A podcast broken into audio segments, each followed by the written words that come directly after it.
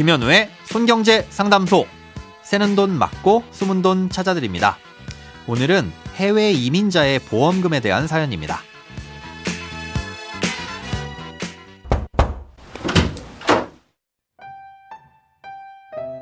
안녕하세요. 지구 반대편에서 감사히 잘 듣고 있는 청취자입니다. 20대 중반에 생명보험사에 연금을 가입했는데 현재는 납부가 끝난 상태입니다.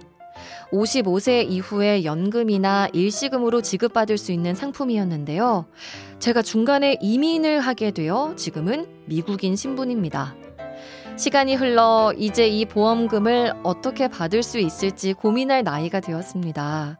지금은 한국의 공동 인증서를 발급받을 수 없는 상태인데 어떻게 보험 내역을 확인할 수 있는지 그리고 한국에서 통장을 개설할 수도 없을 것 같은데 보험금은 어떻게 수령해야 하는지를 모르겠습니다. 만약 보험금을 일시금으로 지급받는 경우 외국인이라면 세금은 어떻게 되는지도 궁금합니다. 오늘은 미국에 거주하시는 청취자 최한길님께서 보내주신 사연입니다. 어, 지금은 미국인이지만 과거 한국에서 거주하실 때 한국인 신분으로 가입한 연금보험이 있는데 이걸 어떻게 수령할 수 있는지 궁금하시다는 내용입니다. 아, 우선 보험금 수령부터 말씀드리자면 어, 해당 보험사를 통해 확인해 봤더니 무조건 국내 은행에서 개설된 통장에 원화로만 보험금을 지급할 수 있기 때문에 해외에서 갖고 계신 통장으로는 직접 수령은 불가능하다고 합니다. 아, 이건 다른 보험사들도 대부분 같은 상황이고요. 예, 그래서 일단 국내 은행의 통장이 필요한데요. 대리인이 대신 수령해서 송금을 해드리는 것도 가능하긴 하지만 좀 복잡합니다. 연금이든 일시금이든 또 누구의 통장으로 받든 보험금을 지급해달라는 신청을 해야 될 텐데요. 일단은 이 보험의 계약자가 사연자님 본인이란 것을 증명해야 합니다.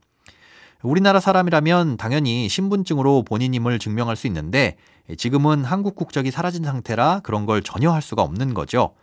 예, 과거 정보를 바탕으로 본인임을 인증해도 보험금 지급 신청을 하려면 신분증이 필요합니다. 예, 만약 과거 한국인일 때의 계약자 정보를 지금의 정보로 수정해 두셨다면 그나마 좀 수월한데요. 예, 그렇지 않다면 우선은 계약자 정보를 수정하셔야 합니다. 한국 시간으로 보험사 콜센터 운영 시간에 연락하셔서 미리 필요한 서류를 확인하시고 한국의 지점으로 직접 내방을 하시거나 아니면 가족 관계에 있는 사람이 대신 서류를 제출할 수도 있습니다. 아, 이렇게 계약자 정보 변경을 마치면 그땐 본인이라는 게 확인되기 때문에 미국인으로서의 여권이나 외국인 등록증으로도 보험금 지급 신청을 할 수 있습니다. 외국에서 직접 지급 신청을 하는 건 덜 까다롭지만 국내 계좌가 없어 대리인을 통해야 한다면 위임장을 쓰고 공증 절차를 거쳐야 하는데요. 미국과 우리나라는 아포스티오라는 협약에 따라 공증이 비교적 수월하기는 하지만 연금을 수령할 때마다 위임장을 써야 하고 이때마다 아포스티오 발급 절차를 거쳐야 하기 때문에 사실상 연금으로 수령하긴 매우 번거롭습니다.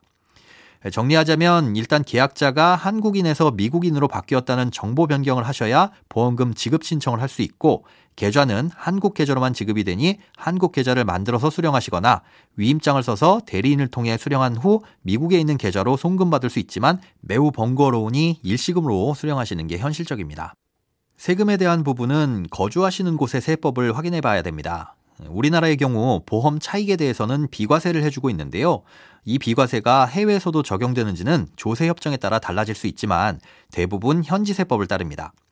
아, 예를 들어 한국도 외국에서 보험을 가입하고 수익이 발생하면 그 나라에서 세법이 어떻든지 간에 해외에서 발생한 이자나 배당 소득으로 보고 과세하는 것이 원칙입니다. 마찬가지로 한국에서 가입한 보험이 비과세라고 해도 거주하시는 곳에서 어떻게 과세하느냐에 따라 달라질 수 있다는 거죠. 또 이렇게 보험금이 발생하면 거주하시는 곳에 신고를 할 수밖에 없는 게 조세 협정이 체결된 국가의 경우 우리나라의 금융기관에서 그 나라에다 보험금이 지급됐다는 사실을 알려주도록 되어 있습니다. 예, 그러니 신고도 누락하지 않도록 미리 잘 확인하셔야 합니다. 돈에 관련된 어떤 고민이든 상관없습니다. imbc.com 손경제 홈페이지로 들어오셔서 고민 상담 게시판에 사연 남겨주세요.